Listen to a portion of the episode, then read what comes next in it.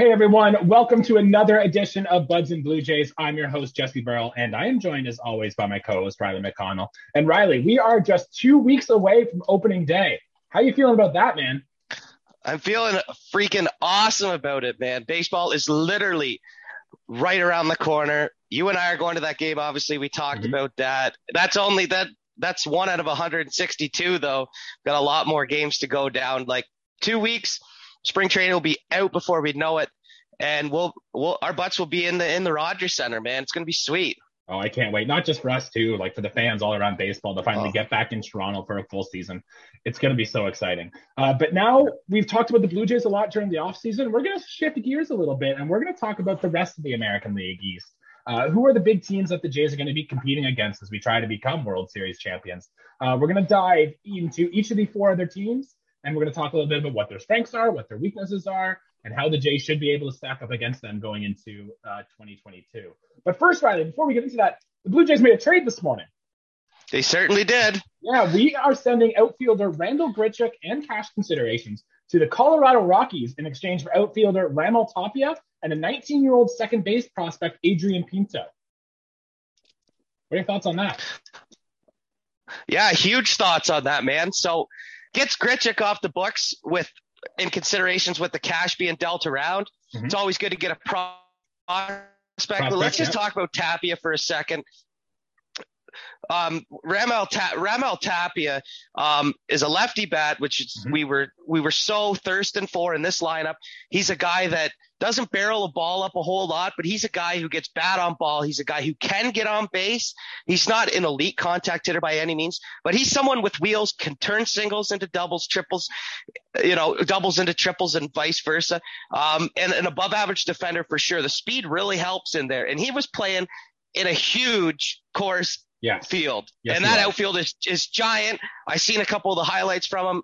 His arm looks better than what I thought it was, but oh, his yeah. glove, rock solid, rock solid glove. I mean, that's a, that's a big thing. Grichuk definitely known to be a defender.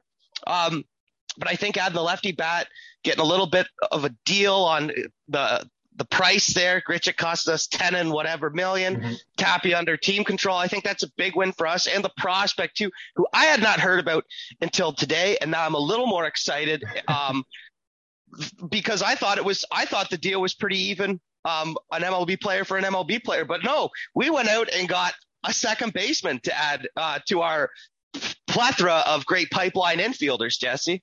Yeah, so it sounds like the Jays essentially just bought a prospect here, like sending out Randal Grichuk and then adding more salary retention to it in order to get a prospect back in return. And I think that's just smart, like general managing that you see people do nowadays is to go get this guy, especially for the contract relief. Uh, you talked about Tapia there. Yeah, he's six foot three, one hundred seventy-five pounds. Like you said, he's not that good of a hitter. He doesn't barrel it up too much. He hits a lot of ground balls. Now, for a guy who has wheels like Raimel Tapia, that's not too bad because eventually he can beat a few of those out. It's not like he's like Kendrys Morales and beating the ball into the ground where it's an out every time. Um, speed is his best tool. Like the Jays don't have a lot of burners. We have like Bo Bichette who can run. We have Teoscar Hernandez who can run, but we don't really have a lot of guys who are just known for their speed. Uh, he's a left-handed batter, which is huge, which is what this team needed. I think, I don't know if the upside's there. He is a former top prospect. I think in twenty sixteen, twenty seventeen, he was actually top fifty in all of baseball. So there are tools here in Raimel Tapia's game that maybe the Jays are going to try to big out. But at some point, he kind of just is what he is, right? I'd expect the average to go down with how he was in Colorado because he hits the ball on the ground so much. But if you want to look for a positive sign in Raimel Tapia, his strikeout percentage has gone down each of the past three years, and he was above average last year. And his walk rate has actually increased over the past three years as well. So those are good signs you'd like to see, especially from a guy who's probably going to be coming off the bench for this team. Yeah, I, it could go either way. I mean, he is a he's a superb choice for us. He, he's a great option. Let's just put it that way. Um, is he going to play all one hundred sixty-two games? Probably not. But I think this guy could play anywhere from sixty to one hundred. I mean, that's certainly not out of the question for the Blue Jays, especially being one of the only lefty bats. And I think it's good to note with all the righty power, adding a guy who's a lefty contact hitter who at least, I mean, contact is a, is a, I'll use it as a fussy word because he doesn't barrel balls up. Yeah. He's he's got a good eye. He he hits. He puts the ball in play. You know, mm-hmm. let's let's let's have a guy in the lineup who will put pressure on the defenders when you got someone who's got wheels coming out of the box. I mean, that's a that's a big thing. I think that we don't have, and now we do. Right. He could be a prime guy that if you wanted to run a hit and run or something late on the ground, because he's likely just going to chop the ball on the ground and get it through. But he's going to put bat on ball. So Charlie Montoyo is going to kind of get interesting with how he used Raimel Tapia. Now, I don't think this solves the Blue Jays' left-handed hitterness, because you're not going to pinch hit Teoscar Hernandez for Raimel Tapia just because he's a left-handed hitter. But this might be a guy maybe for Danny Jansen late in the game or something, or if we need a defensive replacement. That That's probably where I feel like Raimel Tapia is going to slot in on this team. Yeah, uh, you're possibly right. I wouldn't be surprised, though, in in a shuffle. He'll definitely give our big boys a rest. He could play Spring, take Springer's spot for a game. Could, could he? I'm sure he could play all outfields. I know primarily he's played left and center. I'm sure he could move to right if he needed to. And, like, he's he's going to start games for us at some point. You know, knock on wood, it won't because of a major injury or anything like that. Um, but he's going to get some time. We're going to get to see what he does. Um, like you said, I mean – You're, when you play for the Colorado Rockies and you're hitting at Coors Field, the stat fluctuation, it just, there's no comparison. I mean, you especially can't really, in batting average. Especially in batting average. Yeah. I mean, is he a two seventies hitter? Probably not. Is he a two fifties hitter? Two, two fifties, you know, maybe high two forties. Yes. Which for me, that's doable. I can, I can deal with that batting average.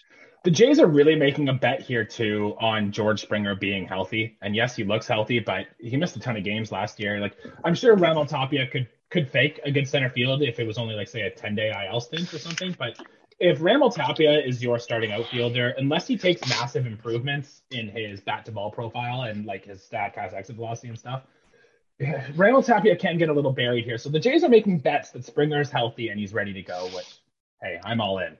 Let's do it.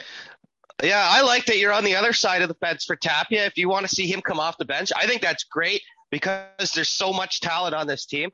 If we saw him to eventually, or maybe sooner rather later, take a starting role, um, you know, I, I say he excelled. I'm I'm taking the – I know there's no over-under on, on what Tapia is. We don't have anything for that on Tapia, but you seem to be a little bit under. I'm maybe a little bit over, which is which is fine because we don't know much about this guy. I mean, mm-hmm.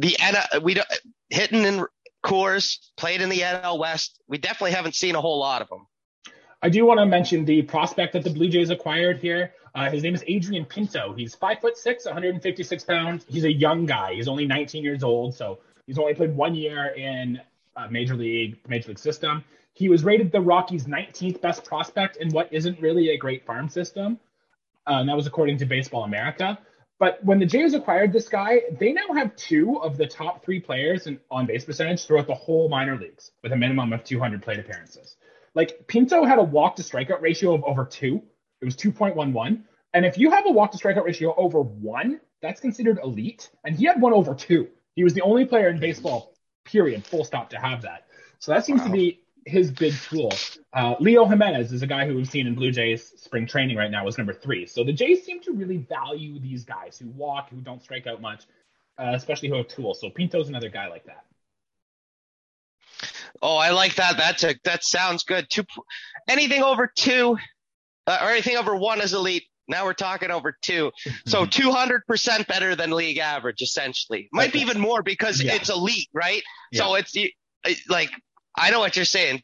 You look at a major league stat guy or even guys in the minor leagues, they're going to have – if you look at a guy with forty strikeouts, how many walks is he going to have? fifteen, seventeen, maybe twenty if he's lucky, mm-hmm. especially in today's game where it's home run, strikeout, home run, strikeout, walk, walk, you know. So to get a guy back that is – that has that tool, and that's that's the tool of being able to, you know, take pitches, not only take pitches – but to hit pitches that are in the strike zone to avoid striking out. It's not like he has a high – if you have high walk and also have high strikeouts, no, he has an extremely high walk rate mm-hmm. and extremely low strikeout rate, which are two different things. Yeah, the Jays have targeted guys like this for years. Alejandro Kirk is another guy who would like this in the minors coming up who he always, he didn't strike out much. He drew a lot of walks and he made a ton of contact. So the Blue Jays always look for guys like this. I do want to say on Pinto, though, he was just named M V P of the Dominican Summer League. And here's his stat line. He hit three sixty with a four eighty-seven on base percentage, a slugging of five forty-three. He had twenty-two extra base hits and three home runs, but he had a league-leading forty-one stolen bases. So he, he's a long way to go, right? But you can see the tools that this guy has, and all this cost us was sending money to get Randal Grichuk off this team. I'm excited yeah. to see where this guy ends up and what his future looks like in Toronto. A lock, a nineteen-year-old, and he's not a Trout or a Juan Soto, so he's yeah. got time to to play the minor league system. And uh, honestly, Jesse, a lot could happen with guy uh, with this guy in right. three years. It could either go one of two ways. We forget his name in the next three years, and he kind of just dissipates, or we get to look at someone who is potentially like uh, like a multi-tool player as uh, you know. Oh, stepping up to the plate for the Blue Jays is a player who has more walks than strikeouts in one hundred sixty-two average games. Like, could you imagine that? That's, I don't know if that's ever happened before, but you like to dream on things like this. I don't think it will happen. Let's have some fun with that, because that number to me sounds ridiculous. That's like, that's, that's just like, you know, me playing, you know, against T-ballers or something. And I still would, and I still would strike out more. It's the type of guy you want to put a bet on. If you're going to make a wager yeah. to try to see who can make it big, that's the type of guy who could do it. Uh, do you have any last thoughts about losing Randal Grichuk here? Like, yeah, his numbers have declined. He didn't walk that much, but he still had power. He could still play like a decent center field. Uh, you know, he'd shown flashes. He's shown glimpses. Like last April, he was actually one of the Blue Jays' better hitters when they're going through, but strikeout rate kept climbing. The walk rate hit a career low at five percent, and I think it was time yeah. to see Randal go. I never hated on Grichuk. There's a time and a place in someone's career. I mean, I liked Rios. There got to be a point in Rios' career where he he went, he was supposed to be someone, you know, better. He he did play well for us for a bit, so I kind of compare those two a little bit. Um, Grichuk was a great defender. Um, Colorado's getting back um, a great power bat for yeah, he could hit thirty home runs. In Coors Field, yeah. I mean, he could he could hit thirty-four, thirty-five, thirty-six. I wouldn't doubt it. You know, if he goes there and resurrects the Rockies, which are which are going to be a bottom feeder team, which sucks. I hate sending a J to someone who's not a good team. I do hate that for Grichuk. I love the return. But, yeah, Grichuk is someone who definitely put up some good power numbers for us, and I didn't expect him to be an average guy. I didn't expect him to walk, but he declined a little bit for us, and we're on the move. Like, we're – you got to turn things around. You got to – you know, we've made so many new acquisitions. We're we're making a real fresh team here.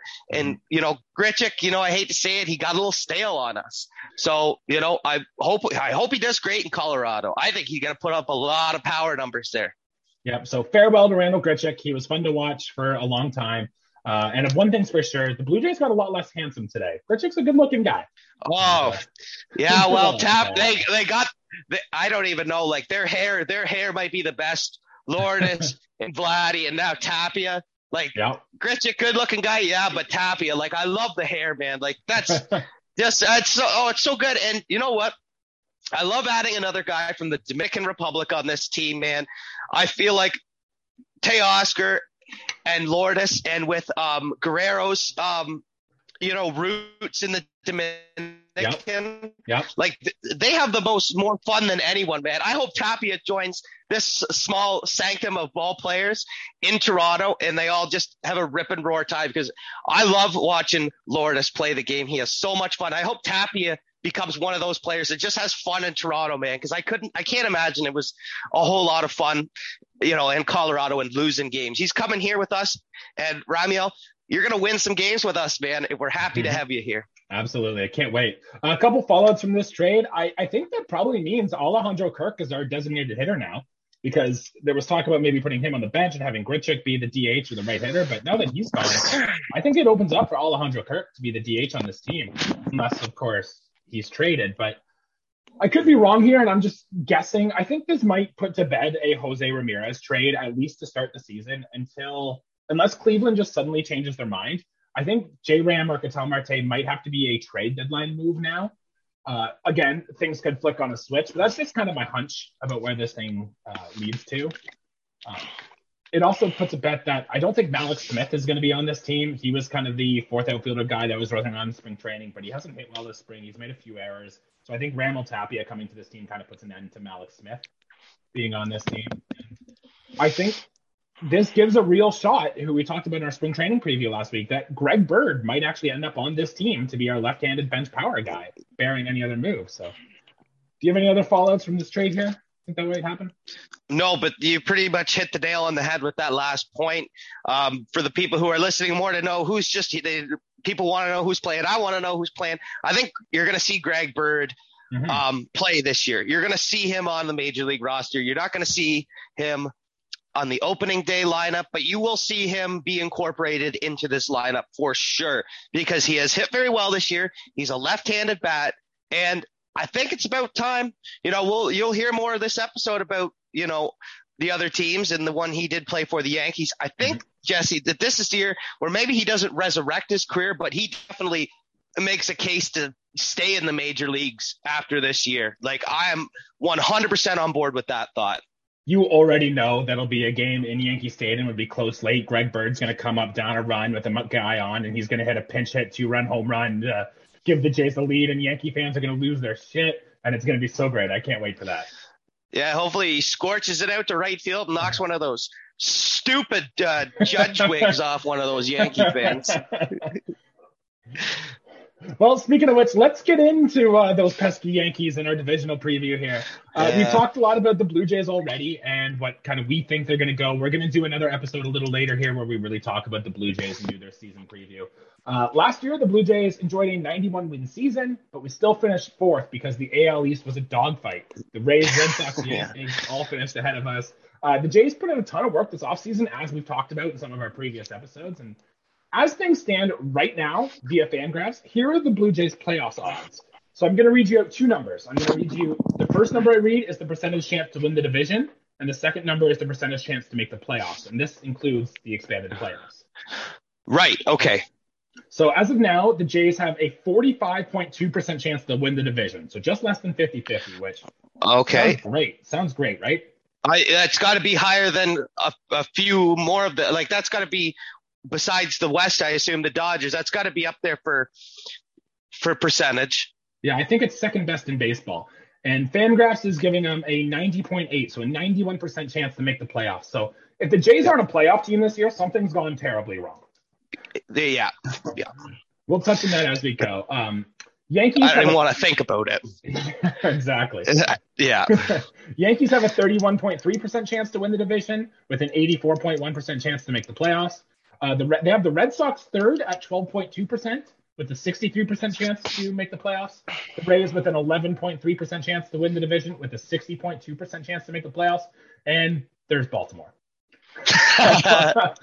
um, but it's kind of amazing to me that the four teams in the A L East all have a sixty percent chance or better of making the playoffs. So it seems like FanGraphs kind of thinks that this is going to be all three division winners and then maybe all three wild cards coming out of this division. So it's going to be another dogfight in the A L East this year. It always is, man. It always is a dogfight. I I will go to my grave saying that the American League East, from the time I've been alive and have and have watched the game of baseball, been a part of the Jays, the American League East is just a different beast. Like, it used to be the Yankees and the Red Sox only. Mm-hmm.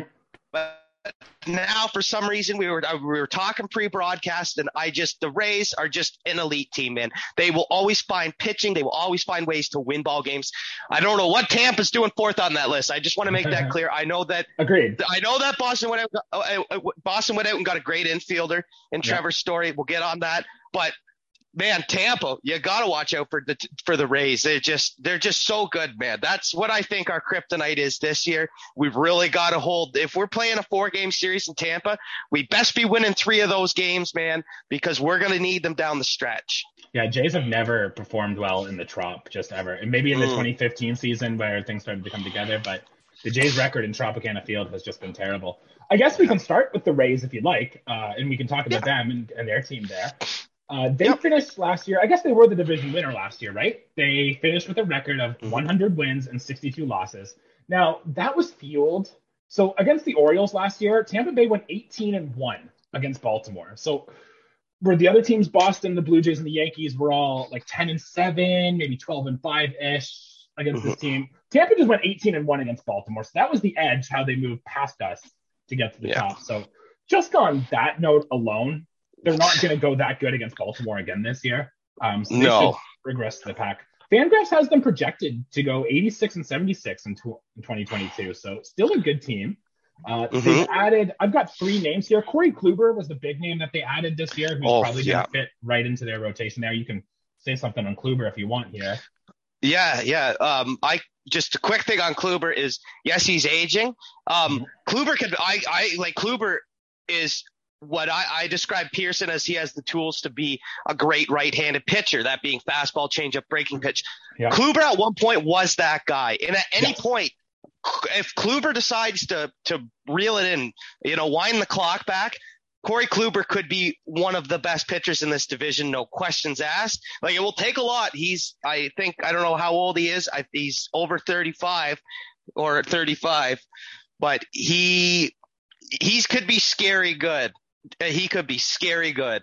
He's coming off like injury-plagued seasons, but uh, his time in Cleveland, he was electric, probably one of the best pitchers in baseball. And yeah. even with his time with the Yankees last year, he's shown flashes. Like, he threw a no-hitter last year, did Corey Kluber. Yeah. So, so we know it's possible. And doesn't it scare you a little bit that Tampa's always been so good at turning these reclamation projects into guys that they targeted Corey Kluber as a guy who could come in here and do this?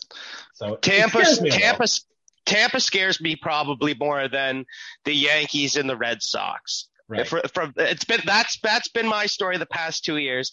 Is Tampa is as a Jays fan, you don't need to fear the Yankees and the Sox right. as much as we used to in the past. If there's going to be a team, and they did beat us last year, it's going to be Tampa. And like I said, if we're playing a four-game set, we best be winning three games against them, because we're going to need those games down the stretch. And if Kluber's going to help them. Oh, absolutely. Tampa did lose a handful of guys, particularly the guys in their bullpen, like Colin McHugh's gone, Adam Conley's gone, uh, Chris Archer's gone. They had Nelson Cruz last year, who's gone. Joey Wendell, who was a key part of their team, is now in Miami. Uh, Brent Honeywell Junior, who you mentioned last episode, he's gone from that team too. So Tampa's different than every other team in baseball because they've always had such a low payroll. Like, they always, always have. And they really take advantage of the margins very well. They really like to go for the guys who play really good defense, and they really take care of the platoon advantages. Like, the hitters on their team right now, Tampa has four switch hitters, four right-handed hitters, and five left-handed hitters. So they match up really well, and they try to milk the platoon advantage as best as they can. And plus, with Tampa, their lineup is going to be fortified by who is one of the best young prospects in baseball, who was the best prospect in baseball coming into this year, uh, in Wander Franco, who came up last year, and he looked excellent. So Tampa is still going to be a problem, and it's going to be a problem for a long time. Yeah, and and still holding the Arozarena too, um, mm-hmm. who who is, I mean, is clutch a real thing in baseball? Wow. Yes, it's it's pretty, it's pretty well been proven, but Arozarena is one of those guys with the clutch factor, man. And and with Wander Franco, who at one day is probably going to win um, Silver Sluggers, Gold Gloves at shortstop. Like, he's so young, he's so talented, and yeah, they will always find ways to win. They are probably one of the most analytical, savvy teams in yes. the M L B. The way they use their pitching, oh, it makes me sick. I'm so old school, it makes me sick. Using using openers in games. How dare you? And oh, but you know what? It served it served Kevin Cash right when he took Snell out of that game. I'll tell you that. That I, and I don't even know who I was cheering for. But like, sometimes it goes back and bites you. But they are one of the most. If if if we're playing games by the numbers, if we're playing, you know, the game I was just telling you about that I just picked up, out of the park baseball, and we're trying to get our analytics in there, and oh, what's this guy's W O B A versus this, and blah blah blah. Yeah, yeah. Tampa, they're they're on their computers. They're doing all the research. They've clearly they've clearly made it formulaic to their success. They. They're doing something right in Tampa. They are doing something right. I hate it, but they're doing something right. Yeah, they still have some good guys, too. Like, Mike Zunino can still hit. Austin Meadows can still hit. Brandon Lau had a thirty-five home run season. So there are guys here that can do really well. But offense isn't their bread and butter. FanGraphs has them projected for the twenty-first best offense in baseball. Now, they do always project worse because you can't really predict the the platoon advantage and all this stuff like that. So projections have always kind of been down on the Rays. But where the Rays really excel is in their pitching. And you mentioned how Corey Kluber could be a good upside tool. Uh, they, the Rays have two of the best young arms in baseball, uh, with Shane McClanahan, who we saw last year, whose stuff just looks electric. Like, if you go at Pitching Ninja and you watch Shane McClanahan do work, it's, it's something special. Shane Boz, too, is a guy who's going to come up and probably be up this, this team really early, who just yeah. has electric stuff. So Tampa always seems to generate these guys that come yeah. in and are just filthy. Like, they've done it for years, since David Price was a prospect on this. I know. Way back when, so. Oh, yeah. Oh, they, they're doing something right there, and my hat's off to them. If they had, if they were doing that with the same payroll, I hate them less because of they're doing it on such less payroll. They're geniuses there. They're yeah. they're winning the game of baseball, doing the things that they're doing. Um, and, you know, I don't agree with the way they use their pitchers. Um, as I said before, like, as I said, you know, probably just three minutes ago, but I really don't agree with the way they do that. I'm an old school guy. I don't like the opener stuff, but if it works, it works, man. And it's working, my man. hat's off, my hat's off to them. Um, but Toronto just can't lose to that team. We just yeah. cannot lose that team, and we, we need to beat them. The boys know they need to beat them. I think every team in the A L knows that they need to beat Tampa in order to be successful in their division, because they're ranked, you know, fourth best, or slotted at fourth best, you know, preseason look.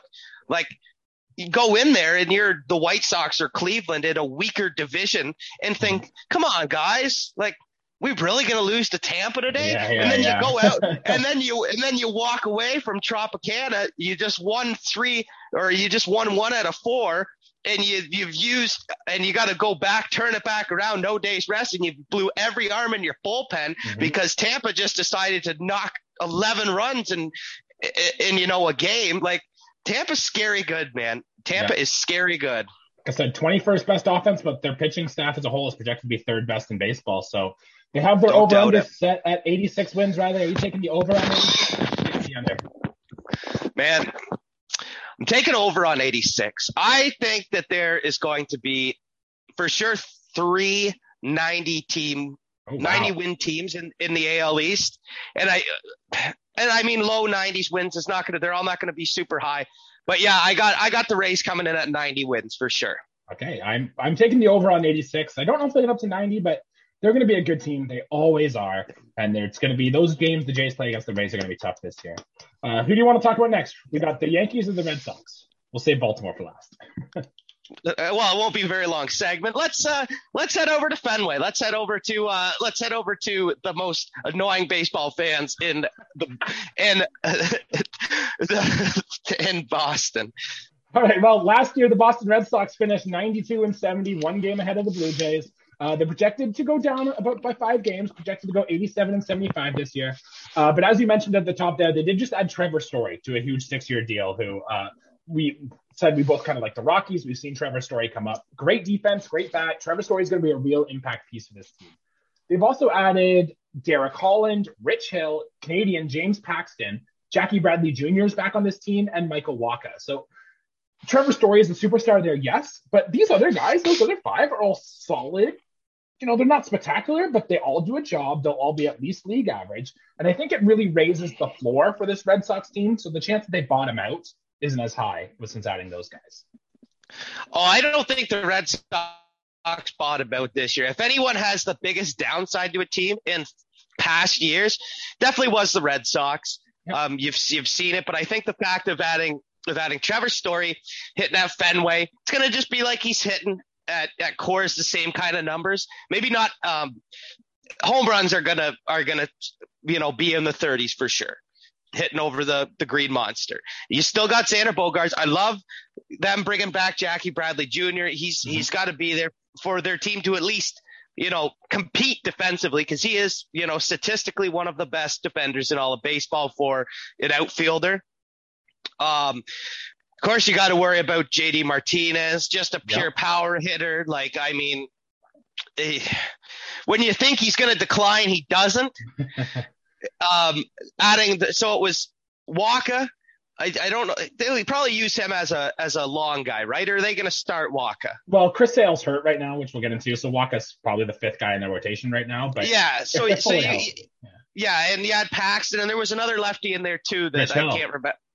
Rich Hill, and he hasn't retired yet. So no, they got like Rich Hill. I know he is. Holy, how far, does he?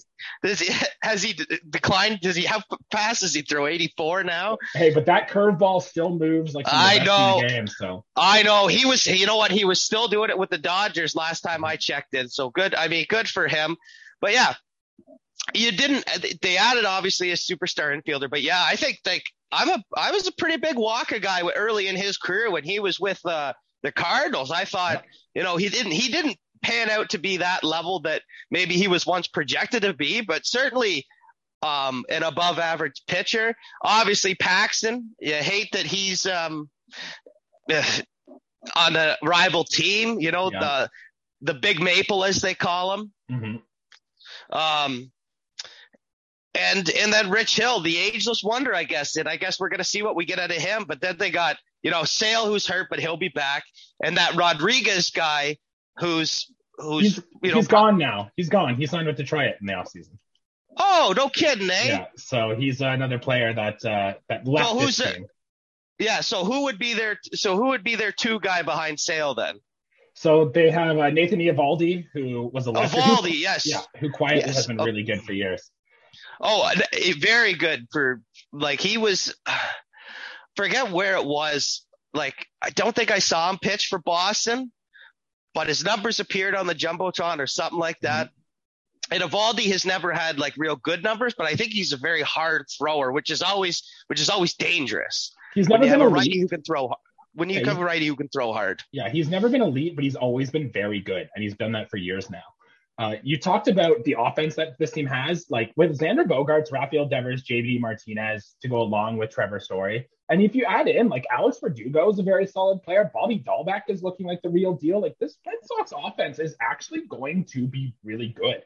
They're projected currently as the sixth best offense. And I didn't even mention Kike Hernandez or you know, Jackie Bradley Junior or like some of these other guys who could put bat on ball. So yeah, the Red Sox might be a problem offensively.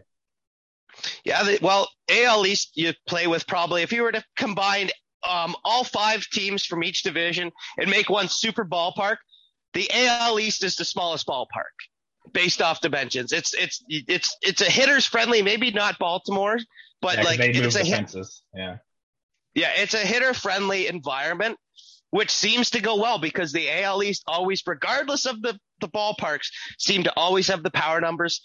Um, I don't think. Yeah, Devers is a great player. There's no question about it. I don't think I hold him in as high regards as a lot of people do for third baseman. I don't know why that is.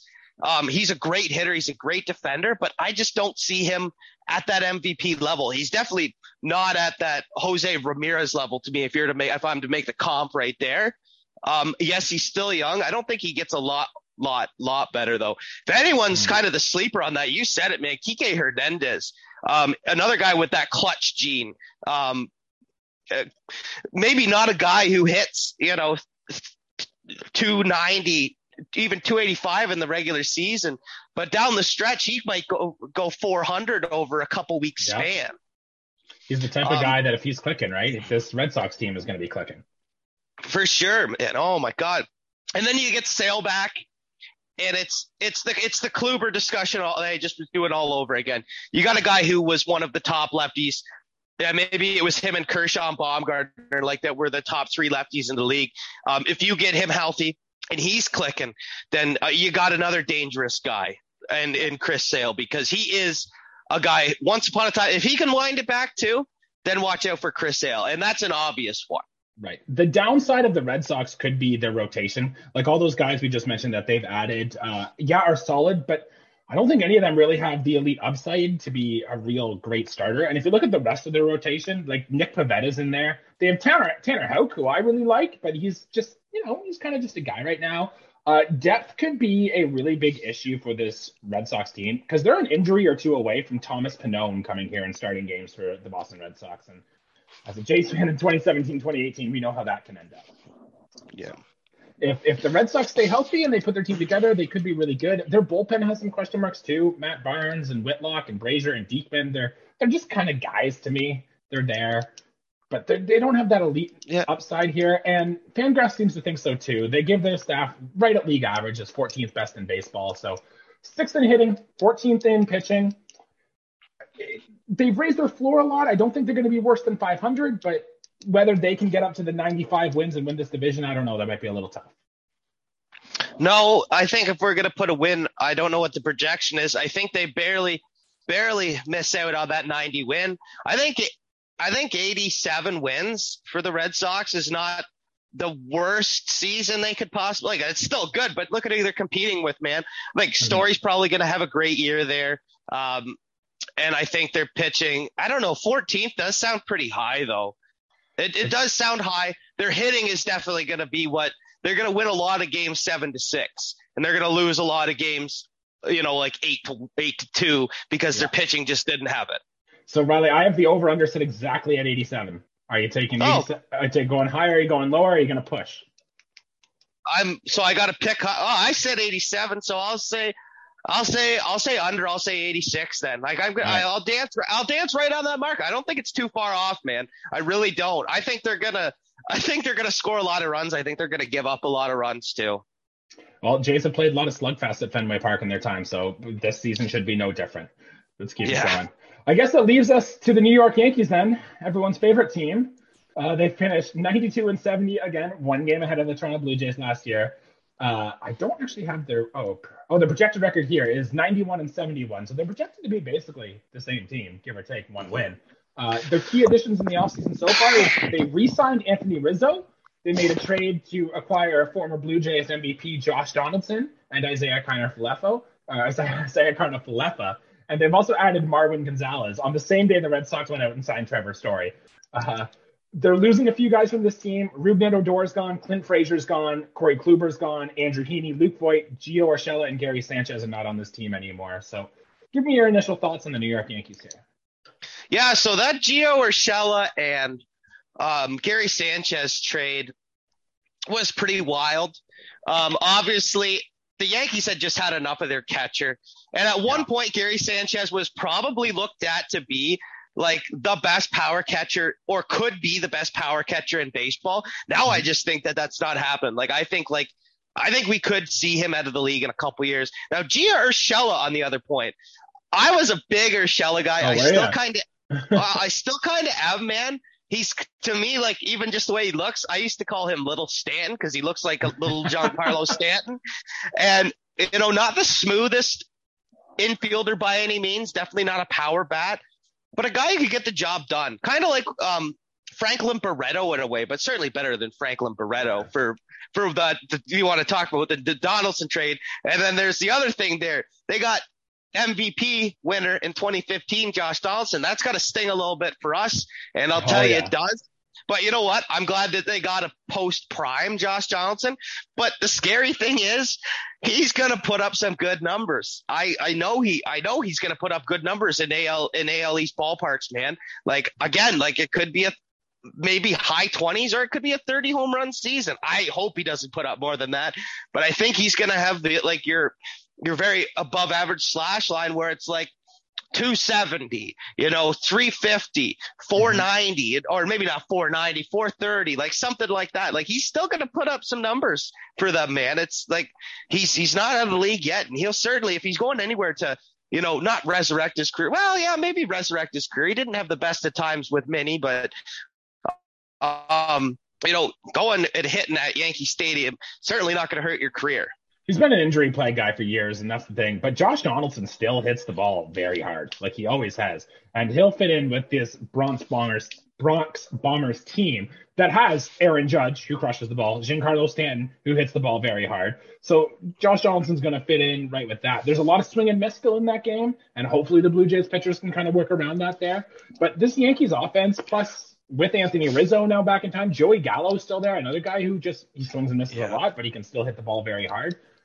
This Yankees offense is going to have a lot of power still. Now, whether they can get the average, especially if D J LeMahieu doesn't bounce back to the way he was uh, in, I believe it was twenty twenty, his really good year there, uh, then the Yankees could be in trouble getting on base and having guys on there. But the power is still here, and the power is still real for the Yankees. So if these hitters all click, their upside could be really big.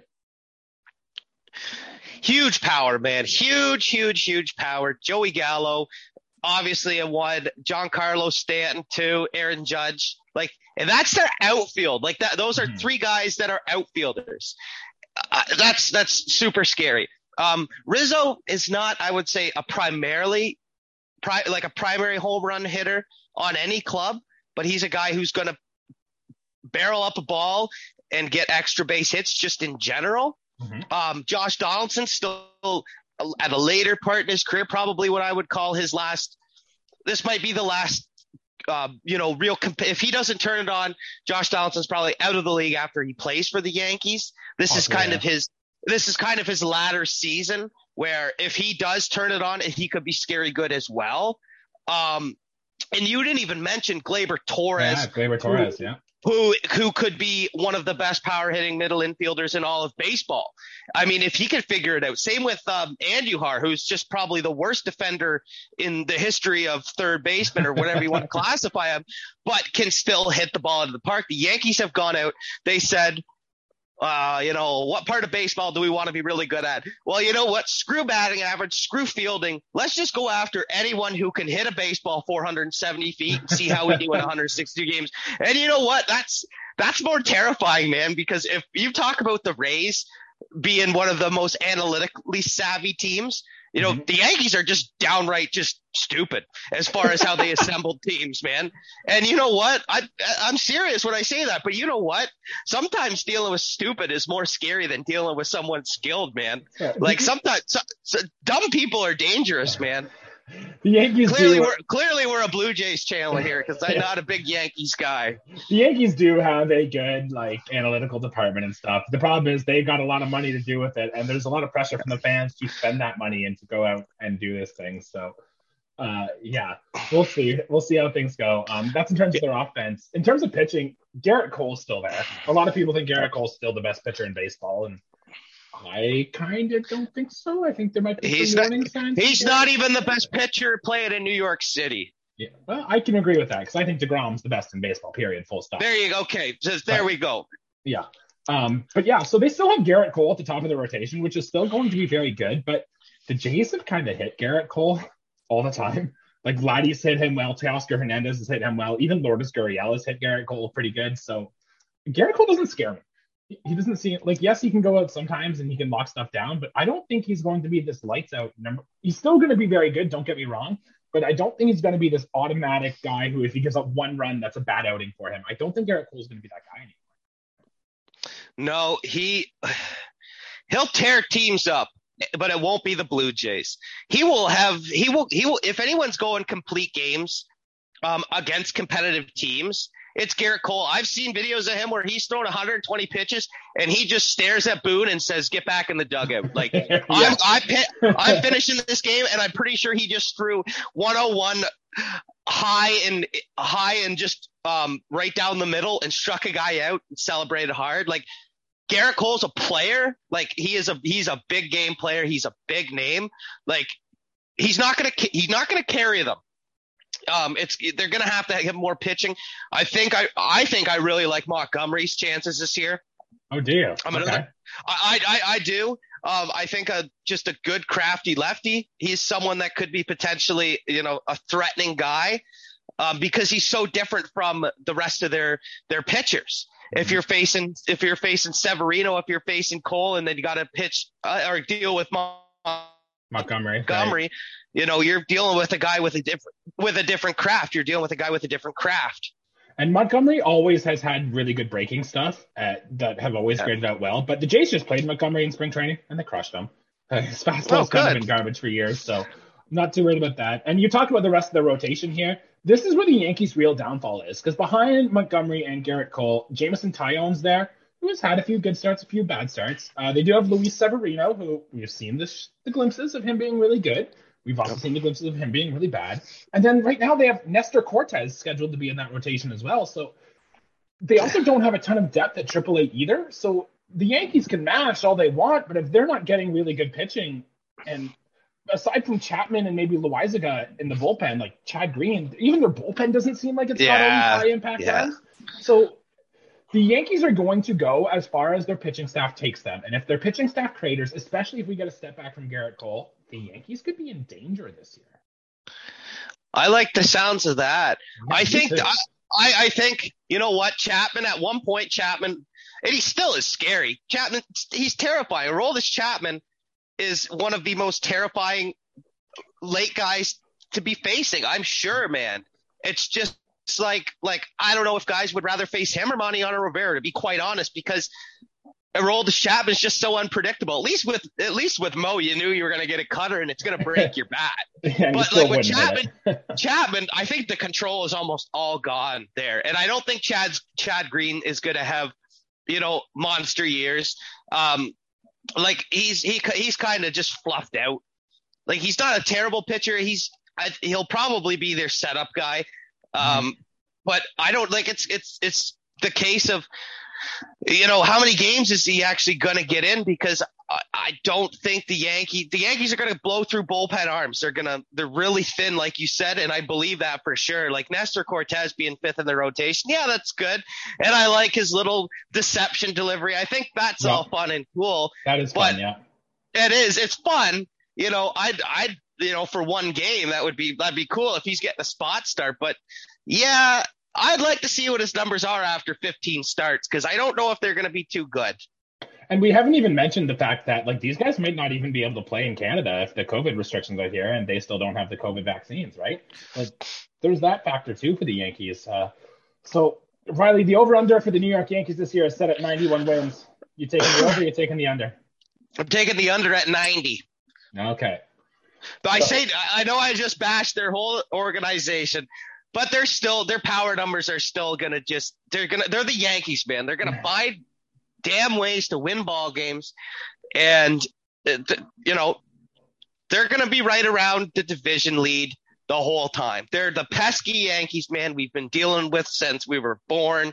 You know, even, even worse back then, because the Jays didn't have a real good team until, you know, especially in our era, till, you know, the, the mid twenty tens. So yeah. There you go. So lastly, we do got to touch on Baltimore. We can probably run through the Orioles pretty quick because, uh, well, they don't have a lot going on. But they finished fifty-two and eleven and uh, one hundred ten in twenty eleven, and they're projected for actually a fifteen-game increase. FanGraphs has them going sixty-five and or sixty-seven and ninety-five in twenty twenty-two. Uh, they've added Rougned Odor, who Blue Jays fans just love, uh, Robinson Chirinos, Shed Long, Jordan Lyles, Chris Owings. These are all guys. None of them are good. In fact, they're all probably less than good. But they're veterans you need on a young rebuilding team, guys to go here. Uh, Baltimore still is in the middle of a long, extended rebuild. But you can kind of see signs now that the Orioles are coming out of it. Uh, it, depending on what you read, I think Baseball America had the Orioles as the best farm system in all of baseball. So they're coming. They're not here yet. They might not be here next year. But the Orioles are on their way, and they could have a good team here sometime in the future. I got two things on the Orioles that don't relate to any players, because you can mention whoever they have. They have one of the best behind Gabby Moreno or whoever the, you know, that Adley Rutschman guy Adley or whatever Rutschman, his yeah. name. Yeah. Who's, who's going to be a great catcher at a major league level one day. Good for him. They got Ryan Mountcastle, who's going to be, you know, I, I'll say it right now. He won't be a superstar. He'll be an all, he'll probably play a full career. That Mountcastle guy, mm-hmm. He'll be a guy who hits twenty-five home runs, like, and then a couple of spikes and hits thirty home runs and has like a fifteen, twelve to fifteen year career and probably does a good job. And bravo to him, because he's on a terrible team right now and probably not having that fun of a time. I think they'll turn it around eventually, yeah. But it definitely, for the sake of this podcast, what we're talking about, you know, if we go, if, if three years down the road, we'll talk about a team that's going to finish five hundred. But for now, if you could hand out, because a fifteen game in- increase is big. That's like, for me, I always thought this, I always got this award in hockey. It was the most improved player award. And what that award meant to me at the time was, all right, we got to get the coaches gathering around. You got to give the most improved player award to one of these kids. All right. Who it's to me, what that means. And if you have kids who get this award, don't, it's not the personal. I looked at this as when I got this award, you're giving the worst kid on the team at the start of the year, who finished as the worst kid on the team that just got, the, you know, the most better. And that was me, as I felt in hockey some years. So that's kind of, I'm giving the most impo- improved award to the Baltimore Orioles this year for sure. A fifteen game increase, that'd be great. You know what, I, Jesse, I still think they have one hundred losses this year. I still yeah. think, I still think it's like a fifty-nine and one oh three kind of situation there. Like, As long as those wins aren't coming at the Blue Jays' expense, they can beat up on the Yankees and Red Sox and Rays all they want. We'll be happy about that there. Uh, they have Ryan Mountcastle, Cedric Mullins, Trey Mancini, and John Means oh, as a yeah. pitcher. And that's about it. That's all they've got. Yeah, no, uh, I, I, I'm big, big Trey Mancini guy. Great guy. Um, his story is amazing.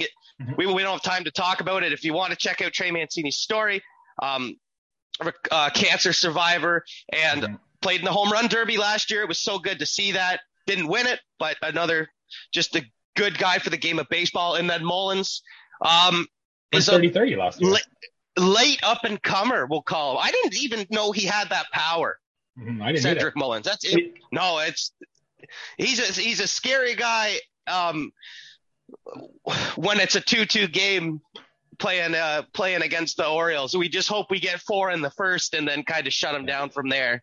He used to be a switch hitter, but then he decided he hit better from the left side, so we just stopped hitting right-handed, and that's where the breakout came from. So that'll do it, man. That'll, that'll do it. Yeah, so other names to watch. We talked about Adley Rutschman. Um, he's been the best catching prospect. He's been compared to Joe Mauer, and Joe Mauer had a great career as a catcher, and in fact, he was on M L B The Show, The Cover, twice. So if Adley Rutschman can uh, have a career like that, that would be great. We'll see. The Blue Jays will see a lot of him. And uh, they have a number one pitching prospect in Grayson Rodriguez, who I'm sure we'll see at the Major League some point this season. So watch for that. Just another name to watch as we continue to watch this Baltimore team grow and develop, but they're going to be bad in twenty twenty, and hopefully the Jays can take advantage of that. Riley, their over-under is at sixty-seven wins. You going over, you going under? I think you said you were taking the under, right? On uh... Oh, I think we might have lost Riley, but I'll take it here for him. I think we're going to take the under there on uh, the Baltimore and the thirty-seven wins there. I guess we can pretty much wrap up the episode here. I don't know if Riley's there or not, or if he's coming back, but I have projected the A L East to go Jays number one. I think Tampa's going to win number two. I think the Red Sox are going to finish ahead of the Yankees this year. You could kind of flip-flop the two because I think there's real chance that the Yankees do just bottom out there. Um, and then obviously Baltimore coming in last. But either way, it's going to be a fun division here with the Blue Jays, with the rest of the team, watching the A L East teams get together. And that should kind of be your primer of how this A L East is going to wind up. And it should be good for all systems involved there. Anything to add, Riley? Am I back? Am I back in your party there? Had a little technical difficulties, but um, no, I certainly, I, I certainly think, Jesse, that the Jays are taking the A L East. Um, and I would like to say it's by a comfortable amount, but you can't be too comfortable in this division. Um, I think they do finish first. I think they come ahead of the Rays, um, who again finishes very close. And then from there, it kind of domino effects down. I think, um, I think it's the Yankees, then the Red Sox, and then, of course, sadly, Baltimore. But it's going to be, a, it, like you said earlier, it's going to be a dogfight, just a pure dogfight, man. This could – this the, we have – it's going to be the best division in baseball. There's not, it's not a question of is it or – you know, it just it, – it, it's record dependent because mm-hmm. they really – these FanGraphs or whatever, they really don't account for Tampa, and I'm surprised, man. They should mm-hmm. know better by now because they always field a competitive team. Um And the Yankees are the Yankees. Like I said, if anybody is, is uh, you know, going to falter, it will be the Red Sox. I don't know why that is. It just so happens to – and I'm okay with it. But I think this is um, this is the movie, as Vlad said. Last year was the trailer. So I'm I'm buying tickets for this movie. I'm yeah, get your popcorn ready. I, my popcorn is so ready. Orville Rambachers with extra mm. butter. Like I'm in there with snacks and a drink. Like – Let's go. I'm buckled up. I'm ready for this ride, man. And, and, and, you know, I'm glad we got this episode over. I'm done talking about other divisions. I can't wait to start talking about, about these games and start, you know, talking about our boys. It's going to be a good, good, good year, man. This is the year that we're going to make a huge splash. And not only this year, this, this could be the start of many good years. I, this is a good window for us to work out of, man.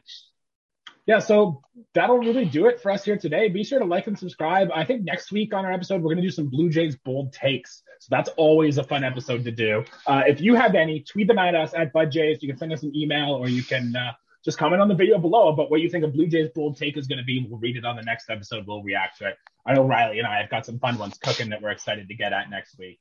Uh, so, yeah, make sure you check out our friends over at Leafs and Lads. They just finished the trade deadline. They're gearing up for the playoff push. So Isaacson and Mark have you covered over there. Uh, give them a follow. Follow us on Twitter. And that's it. I think we'll see you guys next week. Let's go Blue Jays. See you guys next week.